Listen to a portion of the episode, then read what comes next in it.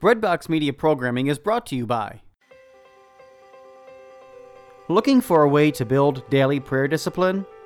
Seen the rise in mindfulness meditation, but not sure if it is possible to meditate in a way that's consistent with your Catholic faith? Just looking for a way to breathe new life into your existing prayer routine?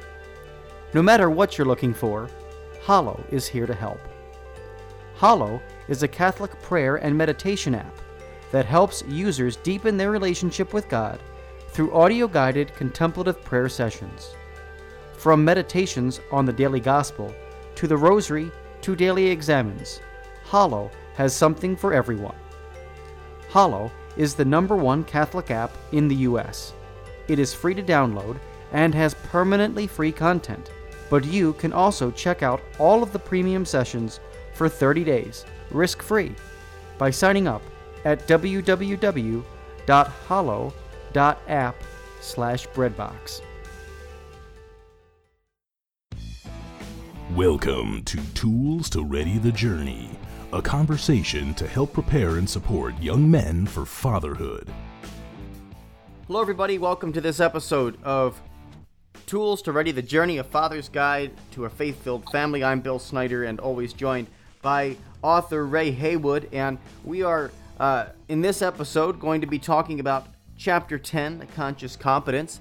But I want to, uh, before we get into the chapter discussion, remind you uh, about the website, trjfathersguide.com. It's where you can find all of the resources that are necessary uh, for you to join us along this journey. If you haven't already, uh, purchased those resources and joined the Facebook and Instagram groups and all of those things.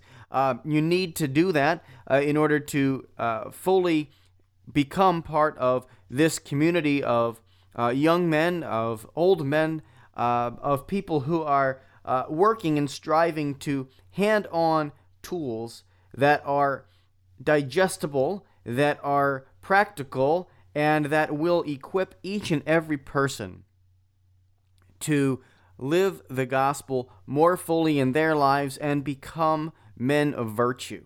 Uh, this is such an important endeavor that we are taking. Uh, we know that this podcast has been uh, touching hearts and souls and minds, and is going to continue to touch hearts and souls and minds as we go forward. But you've got to be engaged, and you've got to be engaged on a weekly and regular basis. So head over to trjfathersguide.com, check out the many resources there, and uh, become a part of our community. We want you to interact. We want you to become uh, members and uh, parts of what we are doing on a daily basis because that's the only way you live um, an intentional life is to be intentional each and every day, each and every moment of your life. So, uh, with that being said, Ray, welcome and thank you so much uh, for joining me here for uh, what I can't believe is chapter 10 already. Yes, thank you for this intentional time in fellowship today. Absolutely. So I'm just going to turn it over to you. Let's talk about chapter 10, conscious competence. I know there's a few things I'm sure you want to talk about before we get to the chapter discussion as well.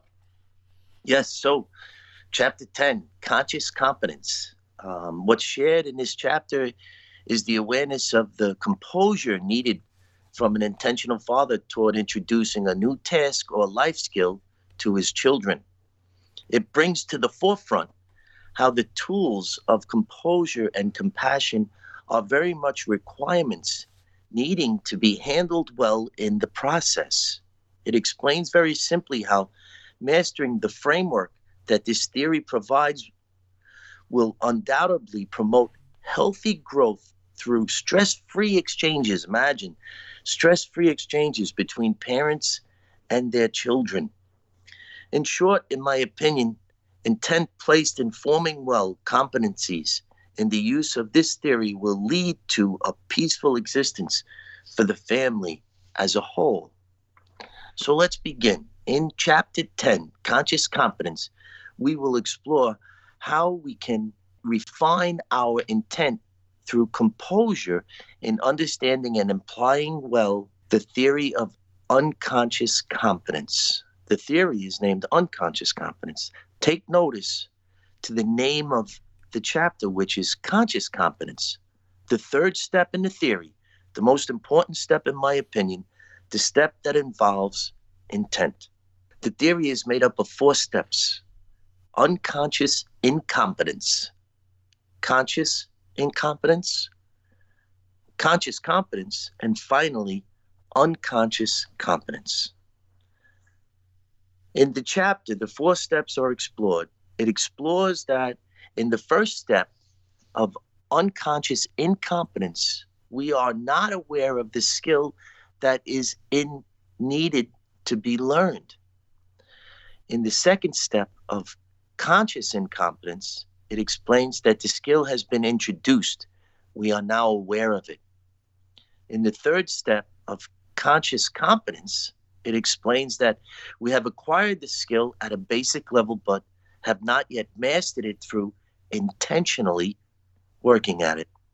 And in the fourth step of unconscious competence, it explains that we have practiced the skill or task for a period of time and it has now become an unconscious competence. In other words, we achieved confidence in this skill or task to the point where it has become second nature to us. Much detail is explored in this chapter, and if you have not yet read it, it is worthy of your time and attention. In this chapter, one of the points that is explored further is that the normal period of time for only one task to be introduced in an adult workplace takes approximately three weeks to successfully move through the steps in becoming unconsciously competent in mastering that skill. So now let's relate the theory towards introducing a new task or skill to our children and how we should view with realistic expectations on how long it will take for them to move successfully through what this theory suggests. The whole point of this chapter is found in the awareness that it shares in the need for repetitive coaching from an intentional father in compassion and composure while teaching our children well in the time needed for them to grow through this process. So uh, that was just a lot shared there, Bill. What do you think? You know, I think that this chapter is one that is highly relatable for myself. And um, I think that it's a beautiful thing that you really dictate and or I shouldn't say dictate, but you actually uh, detail is the better word. Uh, you detail uh, the the steps uh, in how to move through teaching your child a new skill, and um, you know, in my story, uh, in, in my personal journey of, of life, um, I've had some challenges growing up uh, with my physical abilities to do things because um, when I was an infant, uh, I had a stroke. And so it was difficult for me to do ordinary things, ordinary tasks. Um, and I, I want to share with this group of people listening um, perhaps one of those, just kind of give in detail uh, how you move through those steps. Uh, because, you know, from unconscious incompetence all the way through, right? I, wanna I wanna give that detail to our listeners if you don't mind me telling the story. Um, and, and I know I've told this story in other venues before, but I just think it's so powerful uh, because each of these steps is laid out in this story. So when I was a when I was um, in like fourth or fifth grade, I remember uh, a uh, teacher. Uh, I was playing a game, and in in my fourth grade classroom, I was playing a game where I had to run up to the board. I had to write my answer on the board and run back to my seat. It was like a relay race, right? Um, I was diagramming sentences, and on the way to the board, I stepped on my shoelace, and my shoelace became untied. My teacher, without even thinking about it, said, Billy, tie your shoe.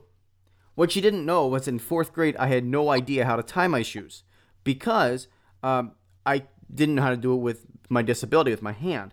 Uh, so when you're talking about that, uh, I knew I didn't even know how to tie my shoes. I wasn't aware of the skill that needed to be learned at that time because my mom had always tied my shoes every single morning.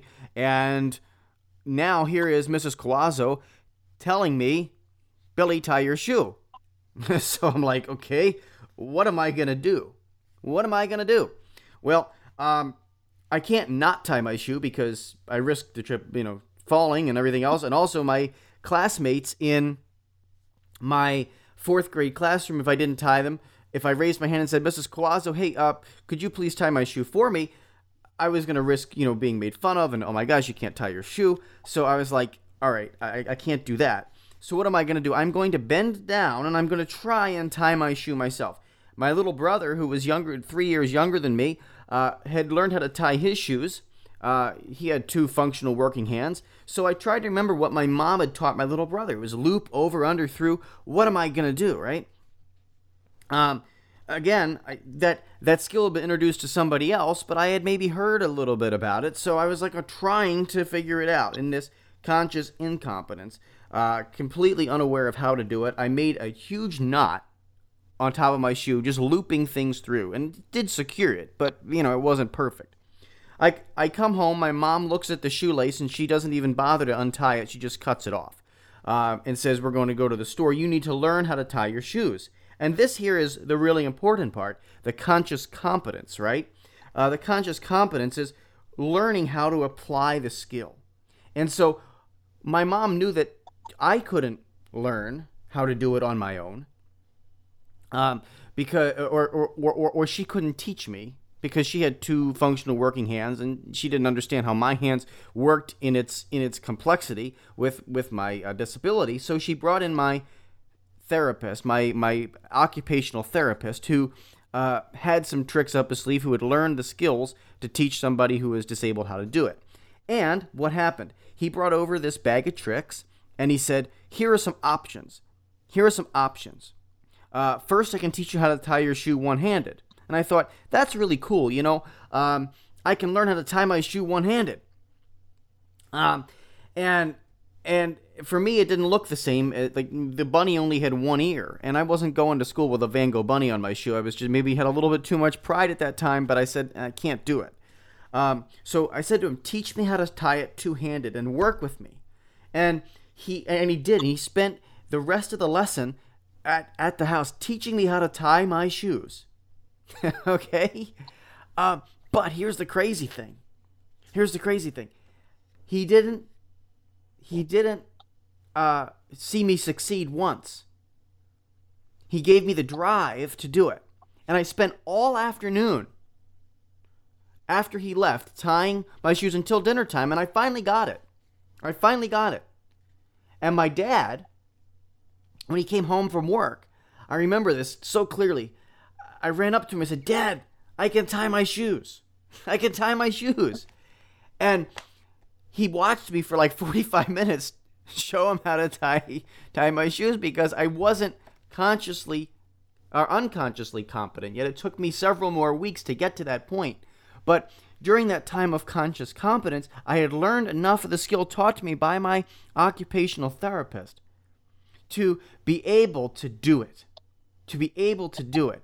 And and that's the thing. When you are able to consciously and and um, pay attention and have somebody show you and teach you that is the value of of having a guide ha- being a parent having the ability to have somebody older than you um, teach you and show you and know that you are going to fail multiple times in doing it. So I, I think that that story, Ray, just really highlights, and, and I know I probably talked way too long, but um, but I know that that story for me uh, just really hits and drives this chapter home because I know that I've lived it. Does that make some sense?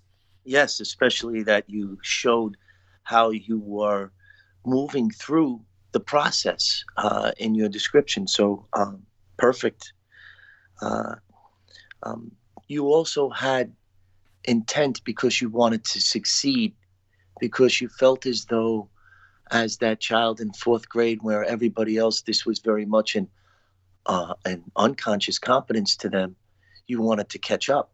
So you even had more determination in it. And um, your parents' reflection to you was beautiful. Um, you, uh, you, you shared in a different way a childhood uh, of, of intent. But uh, let's move on a little. I want to uh, let's step outside of the family for a moment. Let's look at how we can gain from this perspective shared in our work lives. Let's intentionally look at a manager's position for perspective. I have found that many managers fail because they believe that the people who work for them have full understanding of the tasks and responsibilities in their job titles.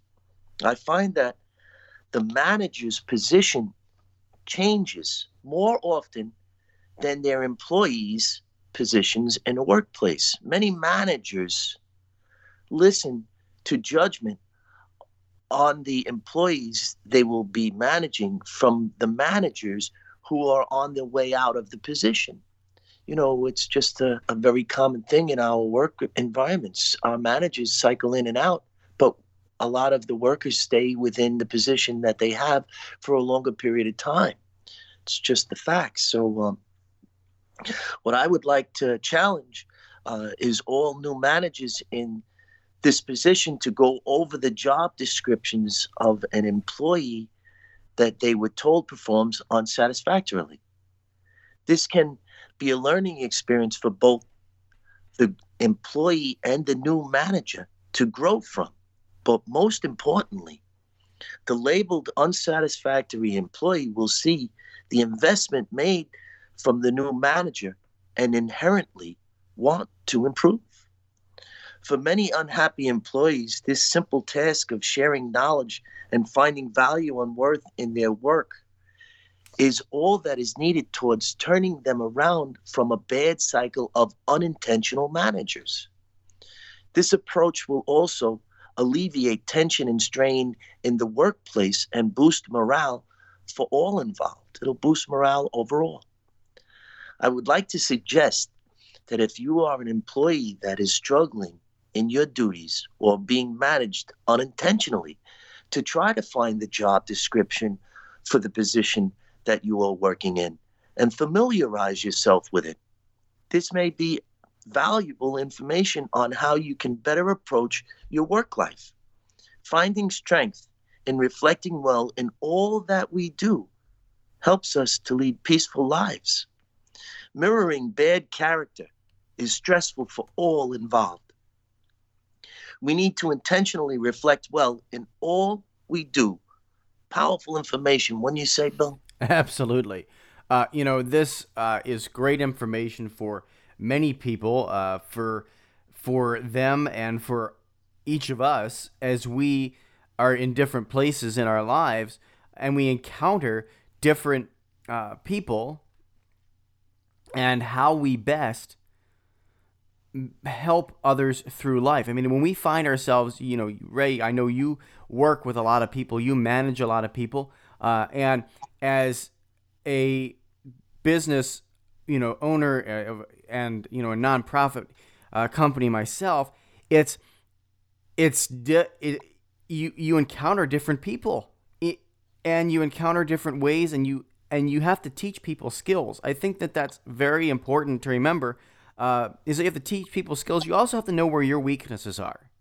Um, I think that's another piece of management. I think it's important to remember uh, when you're looking at uh, building competencies, knowing where your weaknesses are and being able to talk to uh, an employee honestly, saying, you know, this is not my strong suit. This is not, I don't have this ability to the greatest but I've brought you in because I recognize that's your strength.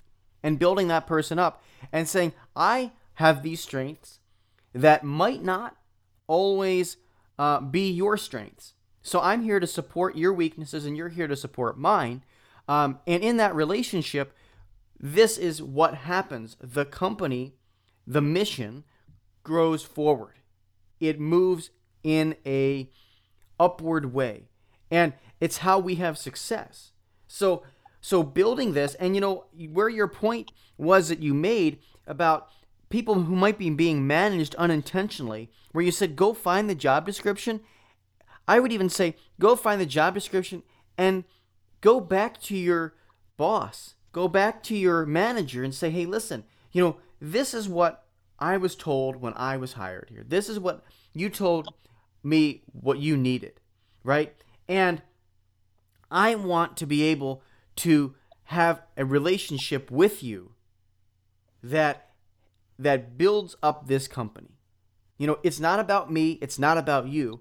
This is about the mission of growing and getting better and advancing this company and or advancing this mission of this nonprofit or advancing this whatever it might be and i think you're so insightful when you when you talk about how being intentional makes all the difference it just makes all the difference um, we we've said the word intentional probably 5000 times during this uh, podcast episode 1 to episode 10 now.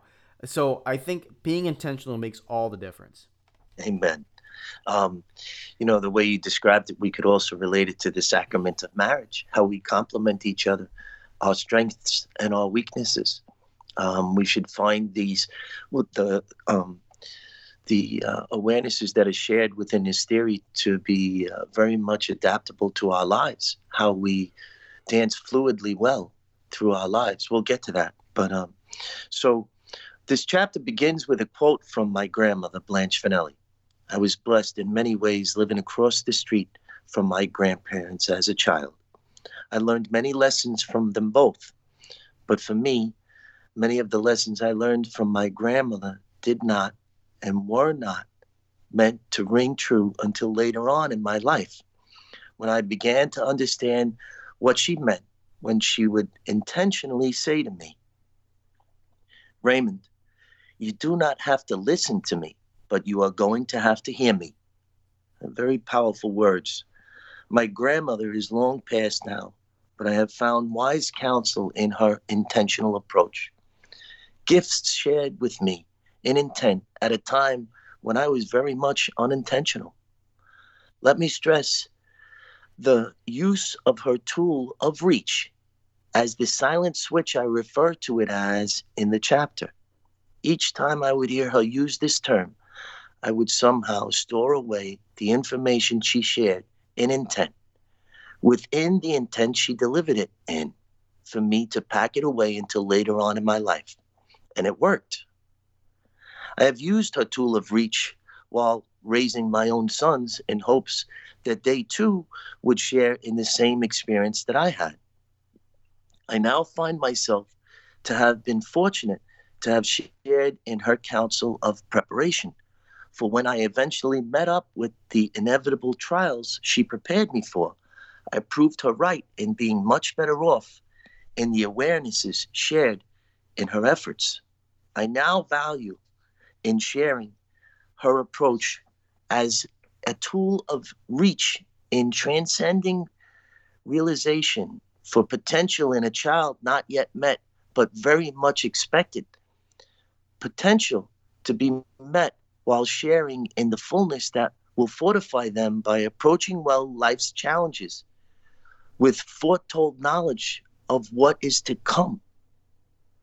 Beautiful, isn't that? I mean, just just such a beautiful thing that my grandmother instilled within me in her wisdom. Wouldn't you say, Bill? Absolutely. I think, uh, first of all, I think a grandmother's or a grandparent's um, impact on a child is absolutely massive. Um, and I, I, I want to stress that to maybe some of the older gentlemen listening to this that have grandchildren. Uh, I, I um, think that the impact that a grandparent has on one's life is a phenomenal impact that can make the the difference. I have so many happy memories of um, my grandfathers uh, who have now passed, and both my grandmothers are still living, and fortunately able to continue to make new memories with them. But uh, I just want to stress to you that uh, the time spent with your grandchildren uh, to teach them intentionally about virtue, to teach them intentionally about the uh, their life, and you know, giving them sayings um, that can they can carry with them through their life is so very important. Um, I I, uh, I I don't want to draw too much of a parallel to Everybody Loves Raymond, uh, Ray, but you realize that Everybody Loves Raymond is the TV show based on the grandparents living across the street. I want to just draw also on what she was saying to you about you do not have to listen to me, but you have to hear me. And um, that is a very, very, very um, profound statement because I think often that we go through life unintentional and uh, we are dumped with so much knowledge, especially in the world of Google, right? I can Google something and in less than a half a second, I can have a billion search results and have all this knowledge. But does that mean that I have heard you? Does that mean that I have actually cared about what was being presented? No. No, it just means that I've got a bunch of things on my phone. It just means that I've got resources. And you can either choose, as your grandmother mentioned to you, Ray, you can either choose to listen or not listen, but you need to hear me. You need to understand what this means. You need to understand this principle, this uh, truth in your life. You need to understand it. And if you choose to ignore it, that's your deal. But you need to listen to me enough to be heard so that I know that you've comprehended it in some way, that you can carry it with you later in life, even if you don't understand it right now, even if you don't have the ability or the care. A lot of us just are apathetic uh, when when we're you know dealing with other people. We just don't care. Um, and so I think what a profound statement that you that she made sure that you heard her uh, when she was telling you something important, and whether you chose to live your life or rule your life by that was up to you. Um, so I think that that is an incredibly profound statement and one that um, builds on the whole chapter we're talking about, where we talk about um, Um, coming into the awareness and conscious competence to actually practice those things. So it's it's absolutely relevant. I think it's absolutely beautiful. Yes, amen. Especially in the manner in which my grandmother applied this, where she simply said, you know, you do not have to listen to me, but you're going to have to hear me. She packed it away for me for it to guide me later on in life. She she she well prepared me for many things. Uh, I had a very special relationship with my grandmother. So I would like to share an example of my own in applying well this theory. As I have shared many times before, I believe that truth is told to us over time and through trial. This is an example of how our children can place us on trial and how when truth is measured out and fortified in proper doses over time, like this theory shares, a different view is taken on of lessons learned and now seen in their full potential that only wisdom and time could have unfolded so beautifully, like the way that my grandmother prepared me. My son Frank has referred to me as the great guilter. Guilter is not even a word, but that's the way he labeled me the great guilter many times throughout his childhood. Now, unprompted, as a young man of 21, he shares with me how he too will use this well handled tool while raising his own family, as he can now see the value in the lessons learned through its reach into his will and into his well formed heart. So uh, I would like to scratch a little at the feelings behind this childhood claim in consideration towards knowing well the knowledge that I was in need of sharing in relation to the perspective of the measure in which we measure, meaning proper doses. I became steadfast in accepting that the lessons I was in need of sharing could not be fully grasped or understood through my experience while fathering my oldest son, Nicholas, which fortified me in my intentional approach and leads me to sharing this perspective with young men and fathers now. This is powerful knowledge being shared here toward attaining peaceful family life. Frank is our second son, and there is six years between him and our oldest son, Nicholas. I had plenty of time to grow in perspective in those six years.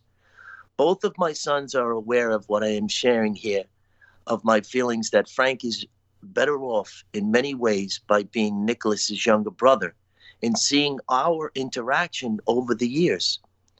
Nicholas helped me to be a better father to Frank in countless ways. My example of being the great guilter worked for me in my exchange with my son Frank because of his tender heart that allowed me to use this tool to bring him in proper doses through the awarenesses of this theory into unconscious competencies within many lessons I've lovingly taught him. We are all individuals, unique, and have different needs in applying well the tools of this theory. There is no handbook that comes along with a child. Every child is different. Our parenting and guiding approaches needs to be met. Our children's individual needs. An important takeaway our children do not and cannot know better than us. Obedience and discipline is formed in the exchange found within the theory of unconscious competence. If our children are not angry with us in their adolescent minds at times in their childhood, then we are probably not parenting right. We will know fully that we did our jobs well when our children come back to us later on in life and say, I get it, I understand, just as Frank did. With this awareness now shared, we should have a better understanding of how to identify when the necessary moments of parenting arise and are in most need. I look forward to watching my sons apply well these tools I've lovingly given to them while fathering their own families one day as an adult, I understand that as an adult, I understand what it means in my life to accept things in proper doses, especially in my faith walk, and how this knowledge applies well within the composure and compassion needed of an intentional father in parenting well his family. Again, a lot said there, Bill. What do you think? you know, I, I think um, I'm unqualified, but I'm learning a ton uh, from you because uh, I am not yet a parent. Um, of course, uh, being recently married, um, you know, working on creating a family, of course, but uh, that is with God's help and uh, and everything. But um, I am I am not um, you know able to understand your perspective, but it's something where. Uh, I can learn a lot from and gain a lot of wisdom. So I encourage a lot of men who might be in my situation uh, which is uh, you know newly married or uh, discerning married life and and wanting to have children to really listen to that section uh, because it's so important uh, what you what you mentioned Ray in there um and, and and just rewind it a few times on the podcast and and, and go back and listen to it um, again and again uh, as and you know use the book too as as the resource to help form you because there's a lot of great tips in here on how to become um, you know, a loving, compassionate father that is able to uh, pass gifts on to, to the kids. Uh, I'm the oldest of, of, of three children uh, in my family, uh, and and my younger brothers and sisters. Um, you know, I I I think um, you know certainly you know got got more of the the the parenting skill. My you know you know my parents were kind of tossed into the fire with me, and especially with all my disabilities and heart surgeries and everything, they were kind of tossed into the fire and had to um, you know kind of drink out of the fire hose uh, to to uh, put things out. Um, but but I, but I think it's beautiful um, what you're sharing, Ray, and and and how you naturally learn over time how to parent. I think that's another big thing. You naturally learn over time, and you know you're gonna make some mistakes with the first kid, um, but but but the second kid, uh, you know, certainly gets uh, better off, and, and, because they learn from those mistakes. Um, but if you start with a good foundation, um, you know, reading this book and, and listening to this podcast, uh, you're you're gonna raise the perfect children, right, Ray? Well, wisdom is something that we gain through time and trial. Absolutely. So what's being shared here is wisdom to prepare you well, as exactly. my grandmother did for me. Exactly. So uh, the world has very much changed since my wife Natalie and I were raising our sons in their formative years. Parents and especially fathers today need to be more intentional in forming well the will and heart of a child in contrast to the secular world mindset now accepted in our public square. What I'm sharing here is very much the awareness that as fathers, we are not meant to give into the worldly notion of tolerance in forsaking disciplining our children for the sake of their happiness at the moment. Let's think about that. This world teaches us uh, unwittingly for most unintentional people to forsake discipline for their children's happiness. How many times have we seen this in a fast food restaurant or in a shopping plaza? You know, um, just um, our parenting skills are lacking. We need to become fortified in the knowledge needing to be shared within the understanding that our children cannot see or possibly understand the competencies that we are in need of sharing with them by staying steadfast in our obligation to parent and not just merely befriend. These awarenesses need to be shared with the mother to ease her in the necessary approach that is required in successfully fathering and co parenting our children today to bring them to their full potential in the God sized view of family in proper doses through the measure in which we measure. What I'm sharing here is very much the main point, the focal point in the message of this chapter for both our children and ourselves. We need to think bigger than ourselves in accepting the knowledge that our reflection is very powerful in telling to our children's formation and become mindful of this fact no matter what is going on in our personal and professional lives. Love should always be seen of us in our children's eyes. You know, when I've had many conversations as an adult with my mother, and she shares with me things that were going on in the background of our lives that my siblings and I had no view of. There was challenges in their lives, but we were sheltered from them. And we had a beautiful childhood because of their intent in in protecting us from not seeing things we weren't meant to see at that formative time in our life.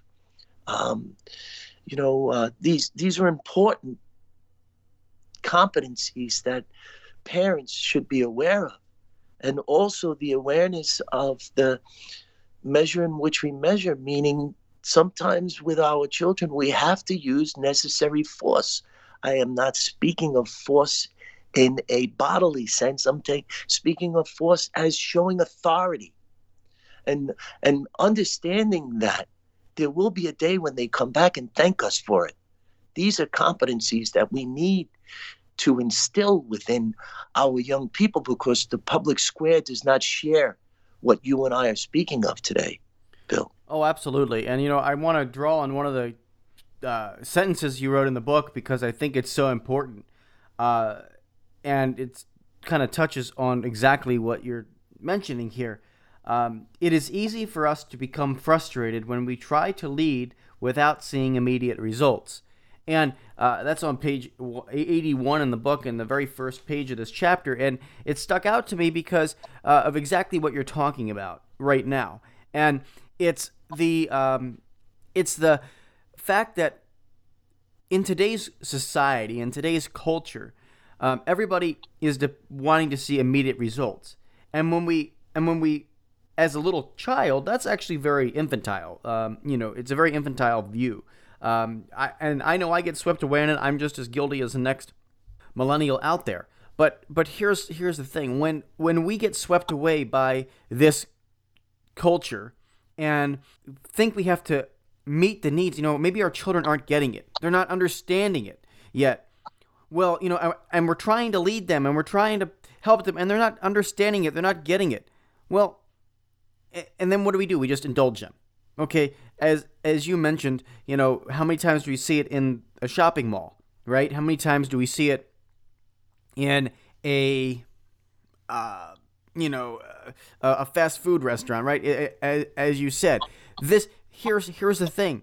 You know, if you go and get them the Happy Meal and you give them the toy, you know, you haven't you haven't taught them that important lesson, and it's really hard to keep that steadfast approach, as Ray's saying, you know, I've got to push forward. I've got to take the time to say, no, you're not getting the Happy Meal today. That's the toy in the box you already got. We're not exchanging it. You know, that is that is tough. That is not easy to do. Uh, I don't have kids yet, but I know it's not not not hard. And what are we? Or, or, no, it's not easy. And I and the difficulty that we approach that with the the difficulty and the steadfastness, as Ray's talking about, pushing through the the culture that would just say, "Oh, I'm going to go up there and get the kid because I want him to stop screaming."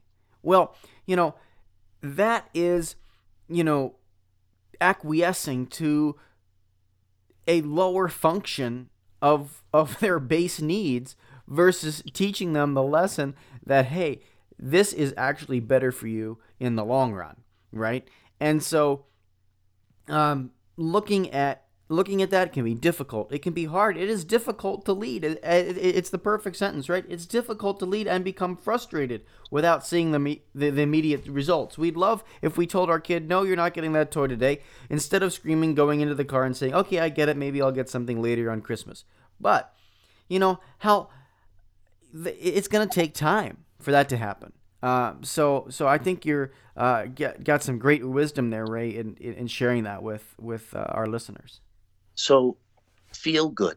Yeah. We want we want our children to feel good, right? But when we're parenting correctly, they're not going to feel good all the time. And and very much mirroring their feeling as a parent, you're not going to feel good in times of parenting. These are necessary moments. Right. These it's it's in, in the same concept of it's easier to build up a child than repair a man. You know, the, yeah. the this this the the authority that the world is stepping away from is hurting the family core. There's so many things that we could touch on here, but we'll stay on point. Okay, so the chapter takeaway found in the book after the study guide poses a challenge to the reader that suggests that any bad habit can be broken within the same period of time that it would take to learn a good habit. Of course, this does not apply to dependencies like addictions, but it suggests that we can use this concept to improve ourselves. It shares an example of if you find yourself using God's name in vain, that by intentionally practicing not to do this for a period of time, which is approximately three weeks, to successfully work through this theory. You will eventually no longer use God's name in vain. You will have overcome the bad habit. This is just one example of how we can continue to introduce and master new life lessons within our adult lives as we become more confident at using our willpower to conquer the hurdles we face in our daily lives.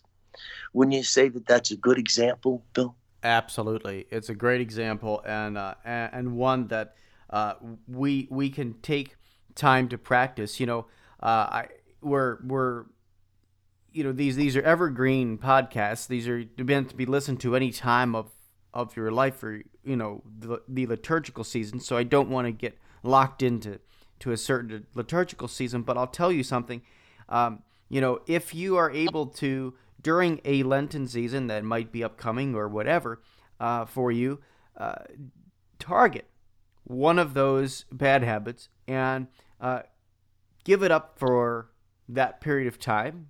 Uh, it will stay gone. Those those 40 days, those those 27 days that Ray's talking about, um, you know, or 21 days that Ray's talking about, uh, are doubled in Lent. So it's a great way to even you know give it up uh, and give it up for good. You know, that's that's one of the things about um, our our faith is that, that that it supports the natural way of our of our life because God knows that we need the liturgical seasons to help us get rid of bad habits. So, um, so so when when you have an opportunity um, to reflect on your life in a deeper way, so maybe it, you know you know it could be something sinful, as Ray mentioned, like you know lose, using the Lord's name in vain.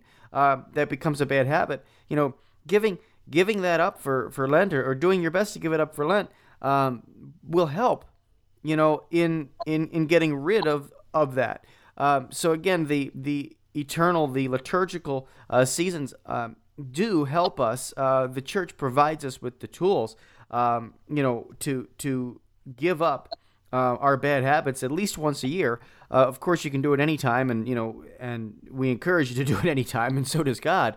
But uh, you got one built in, and you know, in the Catholic Church, once a year, uh, you can focus on the the one nasty habit or the one bad thing that you're looking at. It's always easier to give that up uh, and replace it with something good. So I, I always like to tell people, uh, give up something for Lent that that that you don't want to come back into your life and replace it uh, with something good that you do want to do for the rest of your life. And those two things in ha- go hand in hand as we've been talking about uh, in this chapter. Because man, you can uh, grow in virtue so much uh, when you when you are intentional about doing something like that. And so just want to offer that opportunity to to you um, and and think about that. Uh, Ray, I, I want to ask you a little bit about the uh, tool, which is the hammer um, for for this uh, chapter. So let us know why you uh, dropped the hammer uh, on this chapter.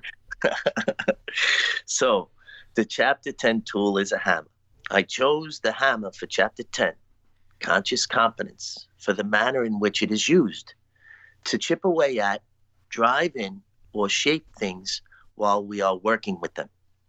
There are many different types of hammers and even more applications for them in which to be used.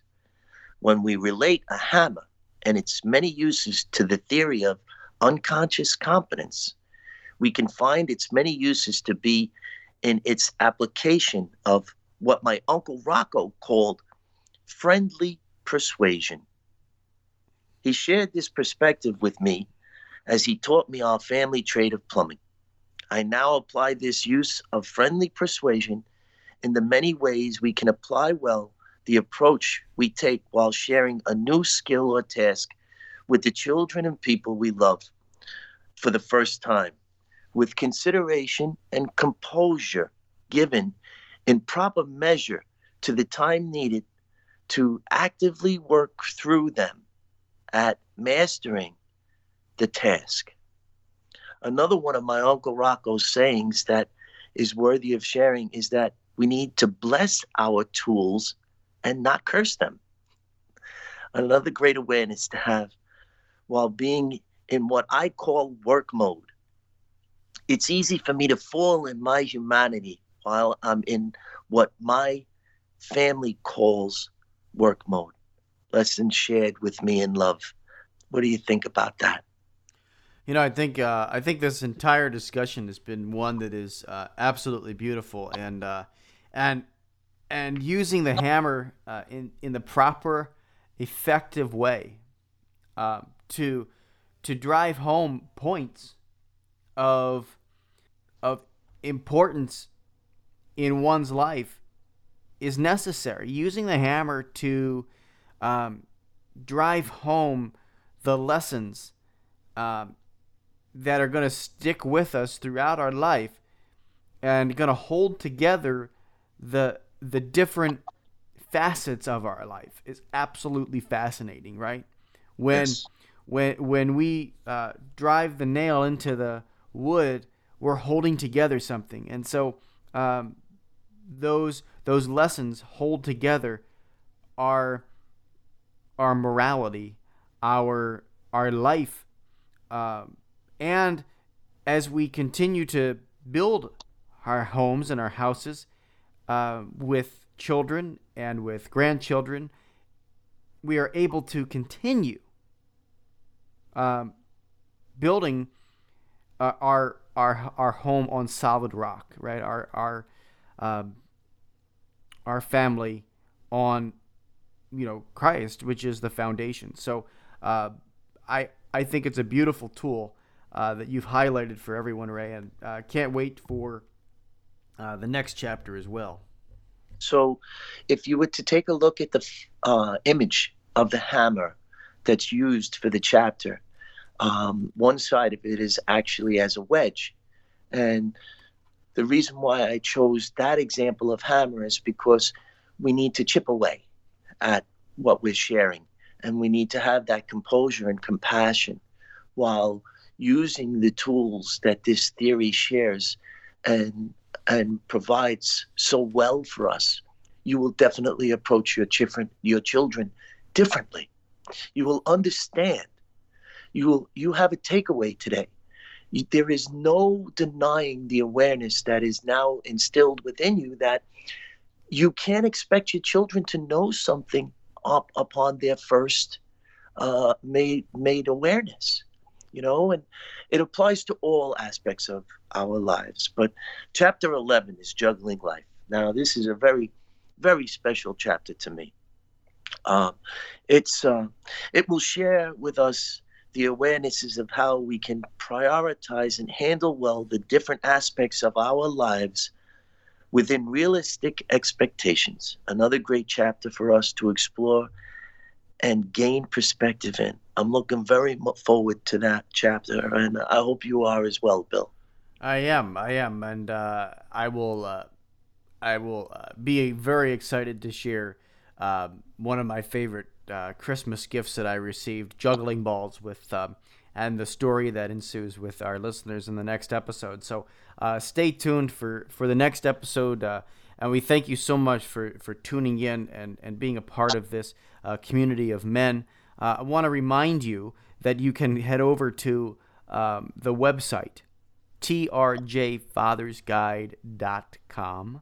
Very simple, trjfathersguide.com for uh, all these episodes, all the information regarding the book, uh, TRJ Father's Guide, uh, or Tools to Ready the Journey uh, by uh, Ray Haywood, and uh, also connect with the Facebook groups, the Instagram, the Twitter, all those things. Uh, Ray is very active on them all, um, and he loves to share with you um, more than just these podcasts and more than what he's just written in the book. So um, plug into these communities, become part of them, and uh, also let us know how we can support you. All those informations, all the information to contact Ray is there as well on trjfathersguide.com. Ray, thanks so much again. It's a huge blessing. Can't believe uh, chapter 10 is done. We're in double digits now. Uh, we're finished up uh, chapter 10. So thank you so much. Intentional time and fellowship today, Bill. Absolutely. This Thank has- you. Yeah. Well, until next time, from all of us here at Tools to Ready the Journey, I'm Bill Snyder for Ray Haywood. Be intentional. You've been listening to Tools to Ready the Journey, presented by Breadbox Media. For more information about this ministry to young men, visit trjfathersguide.com or search for TRJ Father's Guide on Facebook, Twitter, and Instagram. Tools to Ready the Journey is a production of Patchwork Heart Ministry. To learn more about how Patchwork Heart Ministry can support your ministry, visit patchworkheart.org. Breadbox Media programming is brought to you by. A few minutes each day can change your life during Lent. Ave Maria Press offers booklets for daily devotion, reflection, and more from such best selling authors as Gary Zimak, Greg Kandra, Father Michael White, and Tom Corcoran, and so many more. Looking for Stations of the Cross booklets or books that are perfect for small groups? We have those too.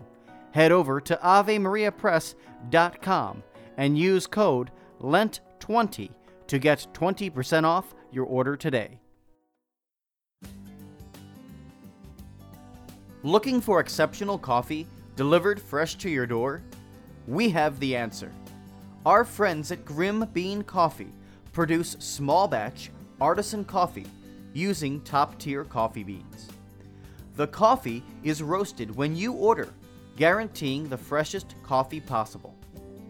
Check out Breadbox Roasts, a new line of Catholic themed coffees available at www.grimbeancoffee.com forward slash Breadbox Media.